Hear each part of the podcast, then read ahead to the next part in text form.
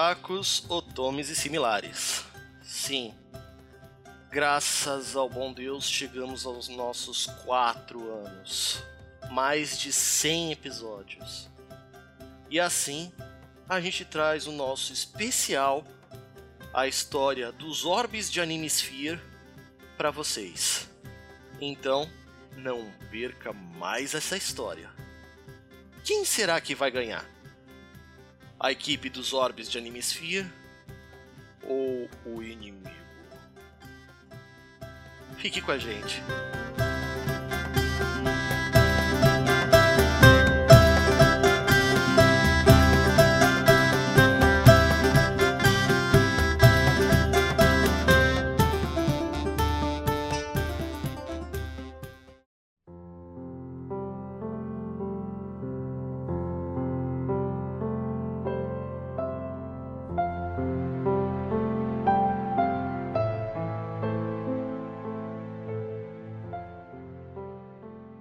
O planeta dos deuses era algo inacreditável de se observar. Algumas de suas paisagens desafiavam a lógica comum de seres humanos ou humanoides. Toda a equipe ficava olhando as ilhas suspensas que tinham cachoeiras, as quais vertiam água de suas bordas. Animais aéreos nunca antes vistos, alguns com dois pares de asas, outros maiores do que poderiam ser concebidos nas mentes dos guerreiros. O lugar onde estavam era privilegiado, uma grande plataforma bastante alta. O deus que os encontrou tinha a aparência de um senhor de cerca de uns 40 a 45 anos, com cabelo e barba compridos e ruivos, trajados de branco. Possuía olhos azuis. Olhava amavelmente para a equipe enquanto estes observavam seu mundo ali. Ao lado deles e na parte central da plataforma havia um monolito em formato trapezoidal, com uma espécie de mandala ao centro, contendo oito entradas, com duas delas presentes e brilhando. Aquilo era o centro de poder de Anime Sphere. As entradas eram para esferas perfeitas e tinham uma ordenação padrão. Era possível ver os símbolos de cada esfera entalhados na pedra, dando a total noção das esferas que faltavam.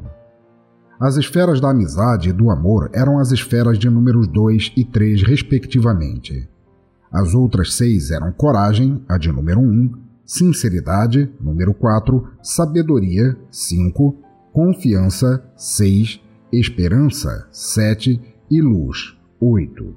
Seus símbolos cravados na pedra davam a impressão de perenidade, oito pilares que pareciam se completar, parecendo ser parte de algo muito maior.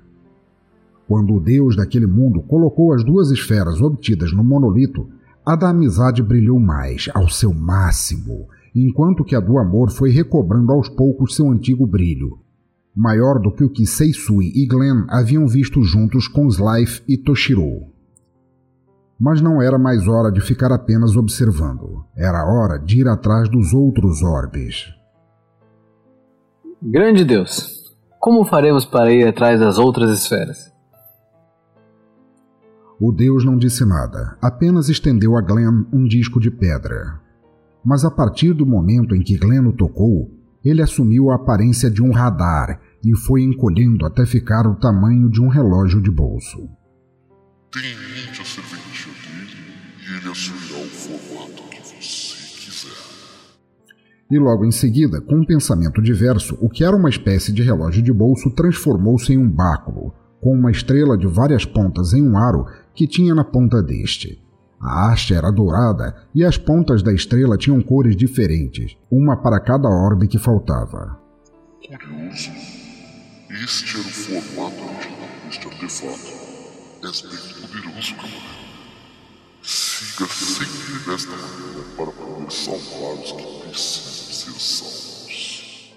Glenn assentiu com a cabeça e apontou o báculo para os céus. Porém, nada aconteceu. Parece que eu servi só para ativá-lo. Muito pelo contrário, o relacionado a você já está aqui. Por isso não funciona deve Foi quando Glenn passou o báculo para Mickey, que o recebeu como uma alta honraria, e ele começou a brilhar em verde. Era a cor da sinceridade. E ele apontava a nordeste. E também informo a vocês que ainda lhe faltam três membros. Dois serão encontrados próximo ao orbe da sinceridade. Um está aqui. Logo, um homem alto apareceu. Possuía cabelos ruivos, olhos azuis e um físico de dar inveja a fisiculturistas. Ele tinha junto de si um cachorro da raça Akita, branco com manchas cor de caramelo claras. Obrigado, ó grande Deus. Estou aqui para contribuir com a equipe. Seja bem-vindo. Qual é o seu nome? Sei os nomes de vocês. Fico honrado de participar de tal nobre equipe. Certo.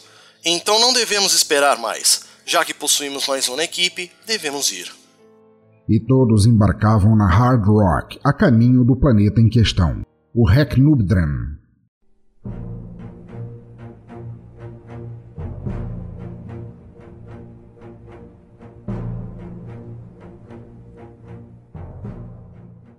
A nave fez uma manobra e saiu do planeta Animesphere, em direção a este com uma velocidade estonteante. Nazarumono questionava Jet como a nave funcionava, a respeito dos propulsores e tudo mais, enquanto Sandayama e Kenpachi conversavam sobre amenidades e lembranças. Seisui e Glenn conversavam sobre o rumo da missão, e Miki conversava com Akihiro, onde a mesma soube que ele era um ferreiro que sabia manipular as forças místicas para fabricar armas mágicas. Graças à velocidade da nave, a viagem durou apenas duas horas. Enfim, eles chegaram ao mundo de Reknudran. Era um mundo colorido, cheio de referências a outros mundos, mas havia um lugar sombrio ao fundo, cheio de nuvens vermelhas e raios estalando a cada instante, com trovões ribombando ao fundo. Erguendo o báculo, Mick viu, antes de pousarem, que o orbe da sinceridade estava justamente naquele lugar repleto de catástrofes. É naquela direção. Eu vou buscar o orbe. Não sei se sou líder da equipe, mas peço que Sandayama, Chu, Jet e Akihiro fiquem por aqui. Eu, Glenn e Narazumono vamos ajudar Mickey em busca de seu orbe. Você é, de certa maneira. Vários passos deram certo por causa dos seus planos. Alguém mais concorda com o Sensui ser nosso líder? Um a um, todos os outros foram levantando suas mãos. Ele não assumia o manto porque queria, mas sim porque lhe caía bem sobre os ombros. Vamos então. O orbe da sinceridade nos aguarda. Então, os quatro se puseram a caminho das nuvens rubras de tempestade.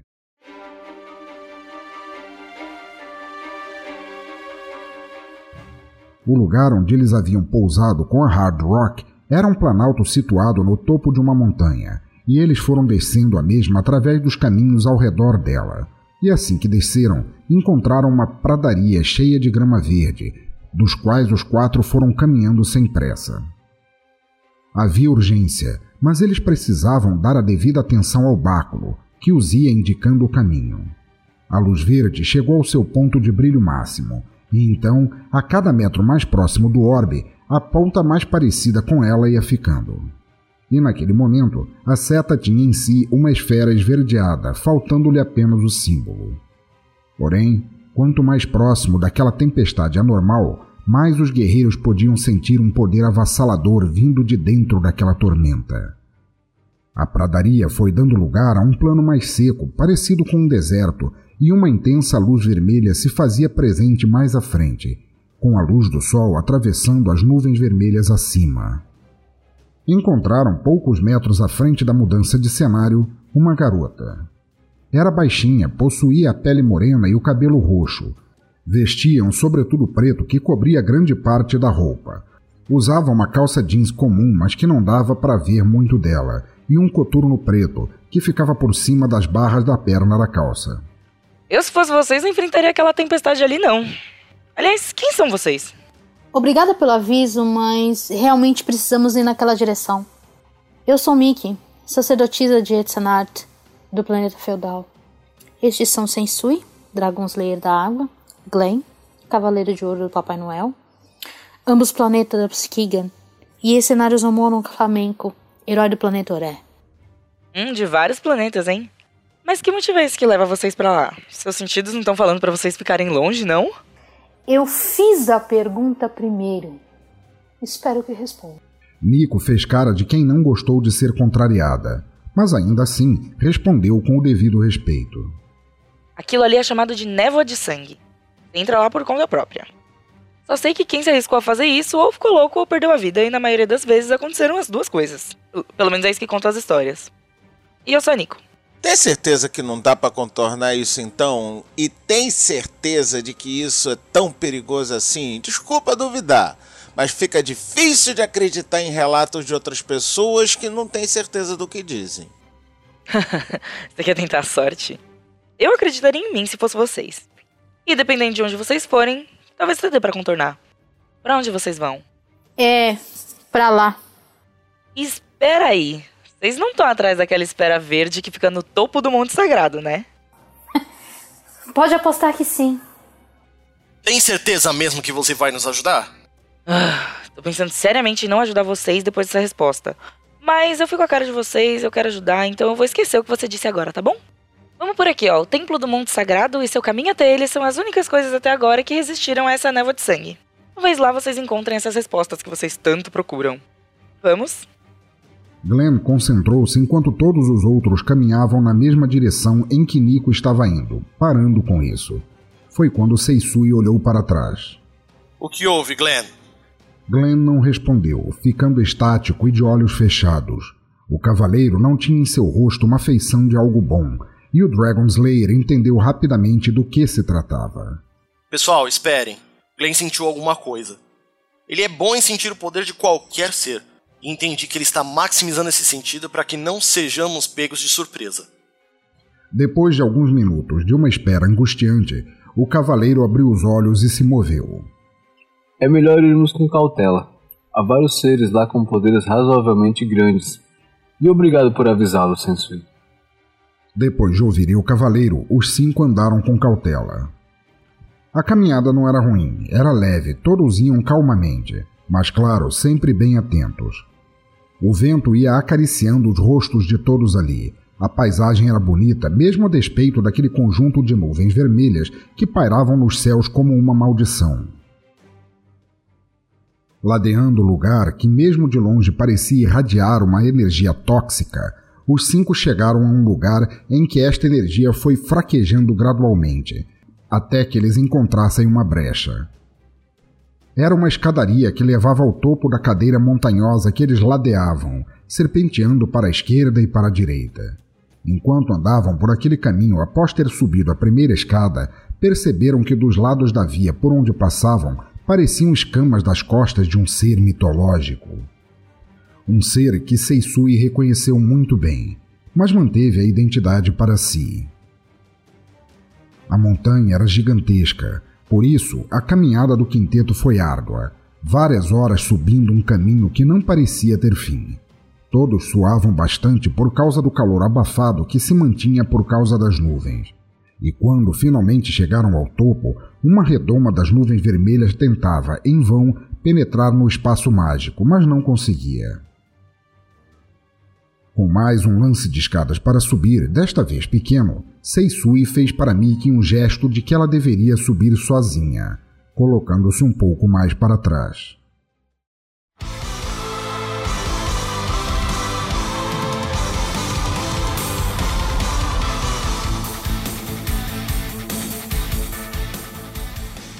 Pé ante pé, a sacerdotisa Dietasmart foi subindo o pequeno lance de degraus até chegar a um altar cerimonial de mármore branco rajado de cinza, perfeitamente polido e sem uma grama de poeira, mesmo com o vento trazendo pó, areia e poeira.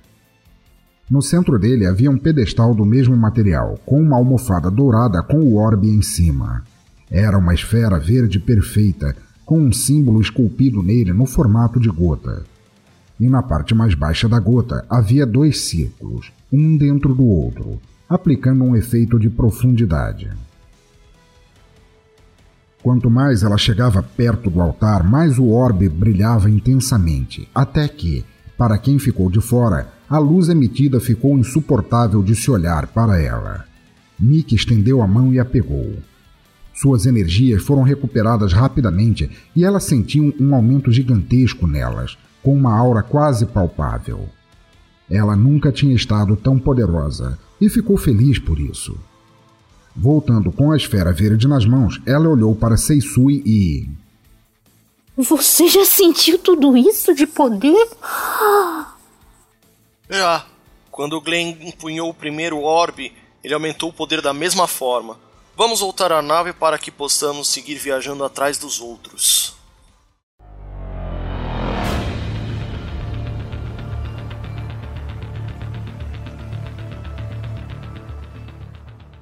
Logo, a névoa vermelha começou a mover-se como se despencasse do alto. A esfera provia a proteção de que aquele lugar necessitava, e agora que ela tinha sido tirada de seu lugar, a proteção desmoronava aos poucos. E eu acho melhor a gente sair fora logo daqui antes que aquilo caia sobre nós e descobramos o que é na prática. Depois das palavras do herói, todos se puseram a correr pelas escadarias, em seguida pelo caminho. Agora, sem o pudor de andar pelo caminho corretamente, eles pulavam na direção reta, caindo no caminho seguinte e pulando para o próximo em seguida. Quando finalmente chegaram ao último lance de escada, as nuvens rubras já haviam ocupado o topo da montanha e estavam muito próximas deles. Narazumono percebeu que não daria tempo. Teria que agir rápido. Apertou alguns botões freneticamente em uma tela semi-transparente emitida da fivela de seu cinto e. Grifos, ativar hipervelocidade! Venha para este local!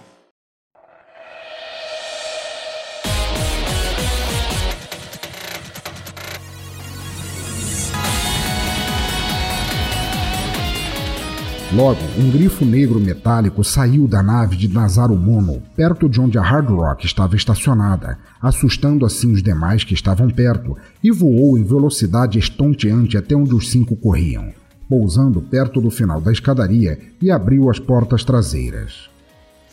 Vamos, entrem logo!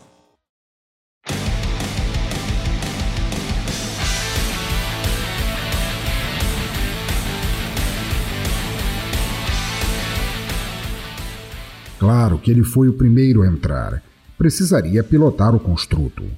Em seguida entrou Mickey com a esfera em mãos, seguida de Nico, Glenn e Seisui mas as nuvens engoliriam aquela nave se eles não fizessem nada.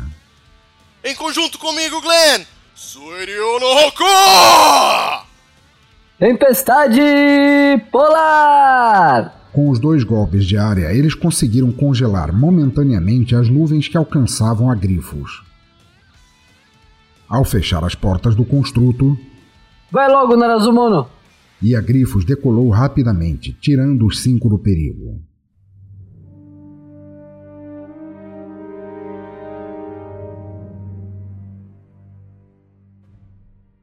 As nuvens quebraram o gelo gerado por Seisui e Glenn e terminaram por abocanhar a montanha inteira, mas não seguiu atrás deles. Era mais uma absorção mecânica não pensada. Aquelas nuvens não eram um ser vivo inteligente. Depois que a Grifos estava em segurança, todos caíram pesadamente em suas cadeiras, desmanchando a nódoa de tensão que havia se formado. Ai, eu já imaginava que era a esfera que estava parando o avanço daquela nuvem. A gente precisa contê-la, senão o mundo vai sumir. De fato, jovem donzela, precisamos fazer alguma coisa. Alguma ideia? Sesui? Glenn? Mickey? Se era a minha esfera que preveniria o avanço daquelas nuvens, então talvez o meu poder agora seja a solução. Mas precisamos estudar o que aquela nuvem faz. Senão, nunca saberemos contra o que estamos lutando. E precisamos de. Glenn, você consegue criar um construto de gelo que se mexa? Nunca tentei, mas é necessário. Vamos lá. Com as mãos unidas em concha, Glenn concentrou-se e logo surgiu uma pequena ave feita de gelo que se movia por conta própria. Foi fácil ver que o poder do Cavaleiro de Ouro do Papai Noel diminuiu drasticamente por causa daquela técnica. Foi difícil, mas consegui. Magus Sense. Logo, um símbolo de chama azul apareceu ao redor de uma das asas do pequeno pássaro que Glenn criou, e ao redor do próprio pulso de Seisui. Isso vai me conectar a esse ser sem que eu me machuque. Não sei se estou preparado para tudo que eu vou sentir. Vamos nos afastar um pouco mais, ou melhor, vamos para onde a Hard Rock está. Ou estava. Logo, o rádio de grifos começa a pedir comunicação. Era Sandayama. Narazumono, quem estiver aí, estão me ouvindo? Estamos na escuta, Sandayama. O que houve? Quem está mandando o rádio da Galactus? Não sei o que aconteceu com o Jet. Ele simplesmente pediu que saíssemos da Hard Rock para uma man- manutenção e simplesmente levantou o voo com ela. Sumiu, foi embora. Oi, Seisui! Esse cara não era da sua confiança? Tanto quanto você, Narazumono. O que será que aconteceu com o Jet? Logo, o comunicador de Seisui toca. Ouviu algumas poucas palavras desconexas vindas do outro lado, mas o resumo era que Jet tinha ido embora porque aquele amontoado de nuvens havia destruído seu planeta natal e quase todo mundo que vivia nele, e ele não lutaria com aquilo, se era a intenção deles. Explicou por cima que este era o único inimigo que ele não enfrentaria. Desejou a eles toda a sorte do mundo na busca pelos orbes e desligou. É, parece que o nosso piloto de plantão fugiu antes que as nuvens pegassem a nave dele. Parece que aquilo é realmente perigoso. Mas ainda eu quero fazer aquele teste assim que chegarmos perto da Galactus. É esse o nome mesmo, Narazumono? Isso mesmo. Então vamos usar esse pássaro de gelo criado pelo Glenn e vamos saber o que aquilo faz e se a Mickey tem alguma chance de abater.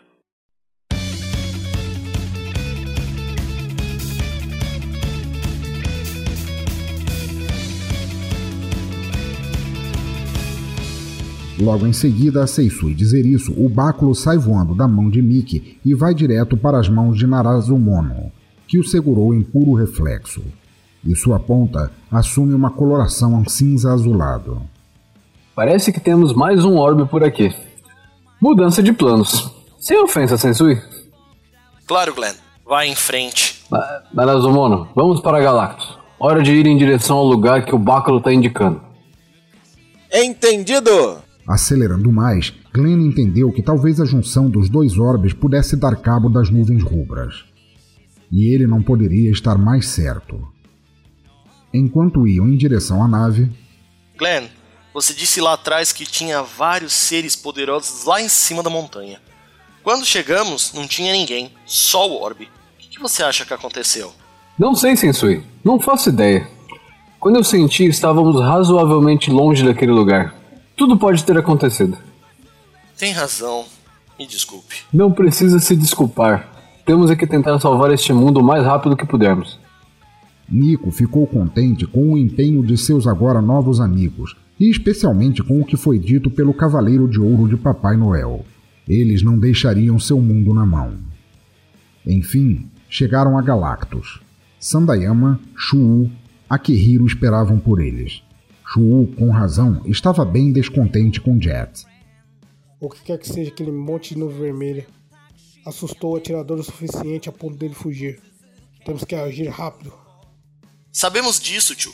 Afinal de contas, ele não fugiu assim nem quando conhecemos o Narazumono. E olha que ele só ficou olhando enquanto a gente lutava.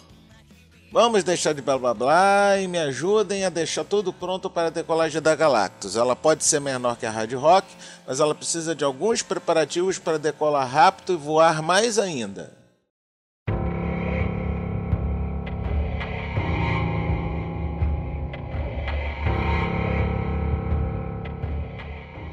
E todos, com a exceção de Glenn e Seisui, foram ajudar o herói. Glenn chamou o pássaro que havia criado antes e em seguida Seisui criou com a criatura um Magus Sense, um vínculo, compartilhando com ele seus sentidos. O pássaro voou na direção do conjunto de nuvens, porém, quanto mais próximo do perigo, mais pressão pelo Magus Sense Seisui recebia. Ao entrar em meio às nuvens, ele notou que o que era mais perigoso era o senso que aquilo lhe trazia, uma insegurança, a vontade de querer matar um, o senso de confiança abalado. E quando o pássaro estava próximo de ser esmagado, Seisui desfez a técnica. Glenn sentiu o pássaro desvanecer, quando parte de seu poder retornou e viu que seu amigo estava suado, com uma expressão terrível no rosto, de joelhos no chão. Ainda eu não sei o que é aquela nuvem, mas agora eu tenho certeza, não é nada de bom. Ela enlouquece quem a toca até você querer se matar. Sorte eu poder desfazer o link quando eu bem quiser, senão eu tinha ficado louco. Mesmo do lado de fora daquele pandemônio. Precisamos sair daqui o mais rápido possível para poder pegar o próximo orbe e ver o que os dois juntos poderiam fazer por nós, já que sozinhos, mesmo que com todo o poder que temos, não conseguiremos fazer nada. Se é tão ruim assim, é melhor mesmo que nos apressemos. Deixe que eu te ajudo, Narazumono. Sou piloto de mecha também. Entendo como naves iguais à sua funcionam. Todos entraram rapidamente na Galactus e, depois de alguns minutos, a nave já estava decolando. Depois de decolar, a velocidade atingida era muito maior, maior até mesmo que a da Hard Rock. Enquanto pilotava, Narazumoto checava o báculo e cada vez mais rápido chegava perto do orbe. Todos estavam em silêncio, ainda pensando em como derrotariam aquele inimigo. No topo da construção, em formato de zigurate, saía um feixo de luz cinza azulado, e ela estava parcialmente enterrada na areia. O nevoeiro rubro já tinha sido deixado para trás, mas nem por isso era possível deixar de senti-lo. Era como uma leve lembrança atrás do sexto sentido. Narazumono pousou ao lado, percebendo que ela irradiava energia boa. Era quase como se seus dois orbes fossem yin e yang naquele mundo. Estranhando a falta de obstáculos e de inimigos, os guerreiros permaneceram algum tempo próximos da Galactus, examinando o local e tentando entender o que aconteceria também ao redor daquela estranha névoa rubra. Alguns minutos depois de finalmente analisarem tudo o que conseguiam analisar, uma nova equipe foi formada. Narazumono, Akihiro, Glenn e Seisui partiram em busca do Orbe da Confiança. A despeito do local onde tinham encontrado o Orbe da Sinceridade, o caminho até o topo daquela construção era, mesmo que íngreme, reto. Após terminar de subir, uma redoma de energia se formou ao redor do topo, formando o que faltava para completar uma pirâmide. Oh, merda, eu sabia que tinha alguma coisa.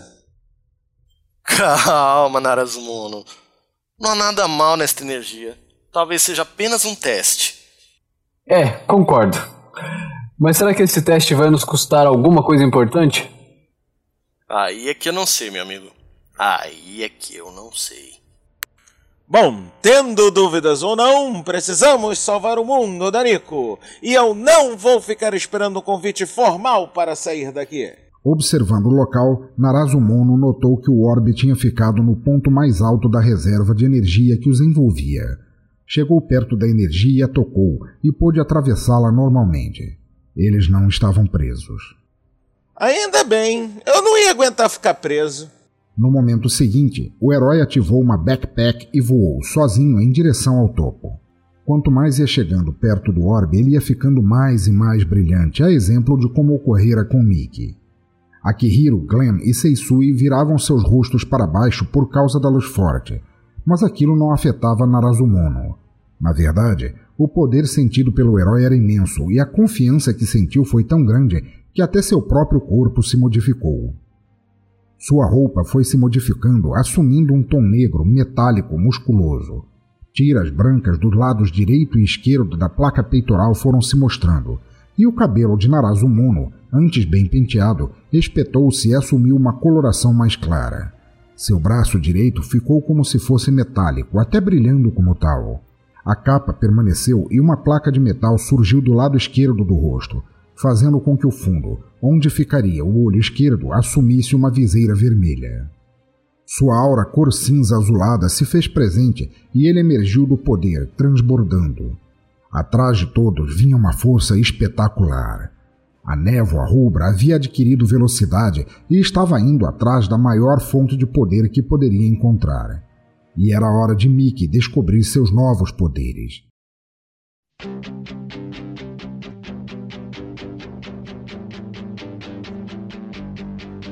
探そう夢のかけら広い集め 切なくても今なら探せたらめくるめく毎日の形変えて Sua túnica arroxeada transformava-se em branca, e seus olhos em azuis, e seus cabelos, antes azulados, assumiam uma coloração prateada. Sua aura esverdeada se fez presente, fazendo conjunto com a aura de Narazumono, formando uma aura dourada divina.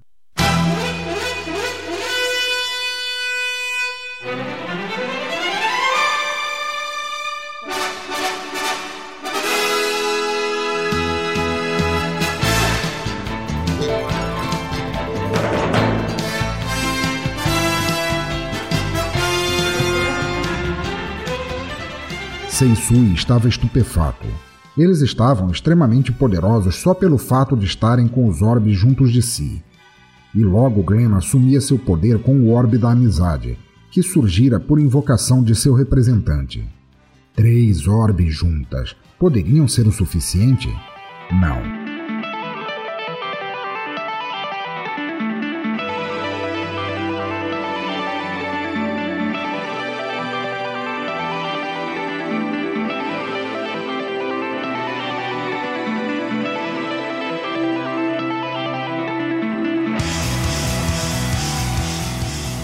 Logo, Nico começou a brilhar. Seu cabelo de arroxeado começou a assumir um vermelho róseo, com os olhos prateados.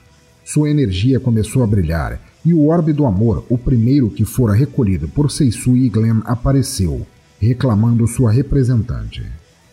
Ao longe, uma samurai, visivelmente da mesma ordem de Sandayama e Shu, observava a tudo e a todos. Aquilo resolveu não se intrometer, não naquele momento. Logo, quatro dos oito orbes estavam presentes ali. As auras se engrandeceram, com a azul cor de gelo de Glenn que já tinha vestido a armadura de ouro de Papai Noel.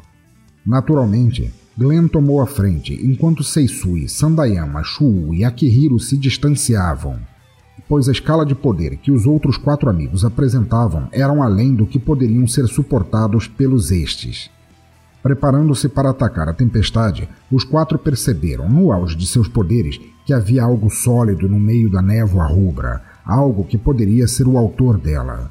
Glenn, por ser o mais sensitivo de todos, percebeu que se tratava de um ser de forma insetoide. Parece ser um inseto monstruoso. O que vocês sugerem? Sem pensar duas vezes, Narazumoto partiu para cima da névoa, e antes de entrar nela, sua aura de poder gerada pelo orbe o protegeu, não afetando em nada sua mente. Praticamente voando em linha reta, seu punho estava pronto para acertar qualquer ser, e atacou facilmente uma carapaça quitinosa, confirmando o que o Cavaleiro de Ouro de Papai Noel tinha observado. O adversário sentiu muito o golpe forte recebido, e seguiu sentindo, porque Narazumono seguiu golpeando de todos os jeitos com os punhos, com os pés, joelhos, cotovelos, usando golpes que girassem seu ponto de equilíbrio, e todos eram concatenados com uma velocidade estonteante. Mas ele não esperou! No momento seguinte, Nico gerou com seu poder uma espada montante, maior até que ela mesma, guarda preta e lâmina prateada grossa, com um corte bem reto à frente. Partiu em direção aonde Narazumono lutava e passou a fatiar o adversário. E quando terminou, Mickey também surgiu, fritando o ser com um poderoso ataque de fogo. O ser mal teve tempo de respirar com um ataque tão pesado e maleável. Mas aquele ser que atingiram não era o responsável pela névoa. Glenn foi atrás de seus companheiros. Acho que é melhor vocês não atacarem assim, do nada. Os inimigos podem estar em número muito maior e vocês deram muita sorte. Narazumono, você ficará com a minha esquerda Nico, à minha direita. Mickey, atrás de mim. Cada um protegendo a retaguarda do outro. Estamos entendidos? A autoridade do cavaleiro se fez presente, e os outros três o respeitaram quase imediatamente, com uma obediência quase militar. Seguiram em frente na formação ordenada, chegando ao grosso do exército. E o que ele tinha sentido quando estavam atrás do orbe de Mickey tinha se concretizado. Eram centenas de adversários, todos seres insetoides com alturas variadas, mas todos com olhares malignos. Se não contassem com a proteção do poder dos orbes, com certeza haveriam enlouquecido. Um daqueles seres se prostrou à frente, maior e aparentemente mais forte que os demais, se mostrando aparentemente o líder deles. Forçando sua garganta para falar a língua comum humana, ele falou, com um sotaque forçado e suas pinças estalando enquanto tentava vocalizar.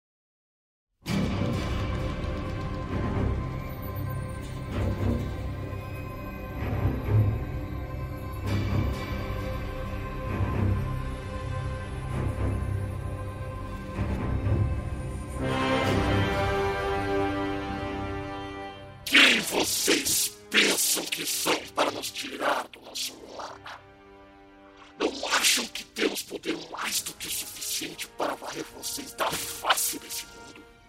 Conseguem nos subestimar a este ponto? Muito pelo contrário. Por reconhecer o poder de vocês é que adentramos a sua névoa para nos defendermos. A sua defesa é nos atacar? Eliminar nossos irmãos e irmãs? E vocês? O que têm feito? Vários de nós morreram à mercê de vocês. Todos perderam suas vidas. Todos tinham parentes que ficaram desolados com suas partidas. Apenas porque vocês querem tomar o mundo de nós. E ainda reclamam pelas nossas ações? Eu não sabia que vocês, que eu nunca tinha visto antes, sabiam também o significado da palavra hipocrisia. Em uma língua gutural, o inseto líder proferiu alguma coisa para seus aliados, que bateram as pinças em fúria. Era fácil entender que ele os estava convocando. Apenas com um olhar, os quatro se entenderam e se prepararam para a onda que os atacaria. Se quatro deles foram necessários para abater um, o que seria de centenas, milhares deles? Subestimando os guerreiros, o inseto líder seguiu. Temos quatro dos nossos guerreiros mais fortes para enfrentar vocês. Caso ganhem, o que eu não acho que acontecerá, nós vamos embora. Agora, se vocês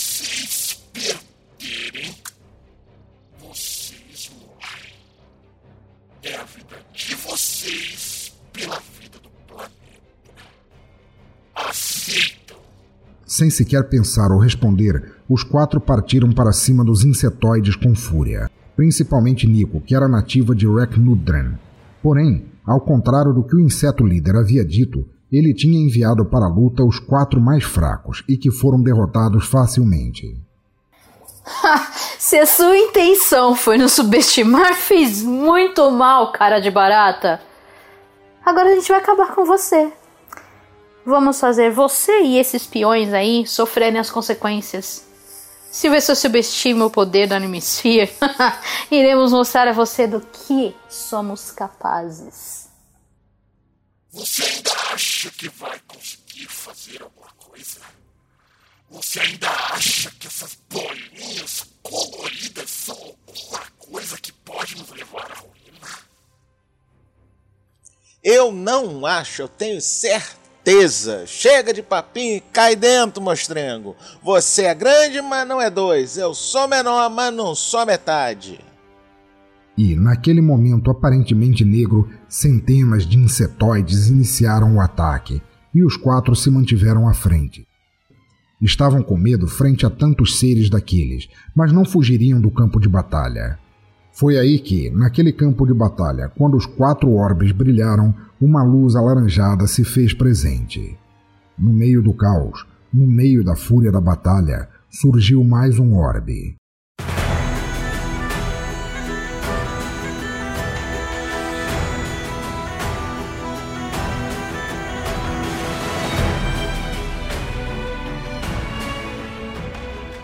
O orbe da coragem. O báculo voou para a mão de Seisui, anteriormente em uma das mãos de Narazumono, que tinha acabado de obter o dele. O orbe não ficou parado, voou na direção de seu representante. E o que aconteceu depois? Veja no episódio do aniversário de 5 anos.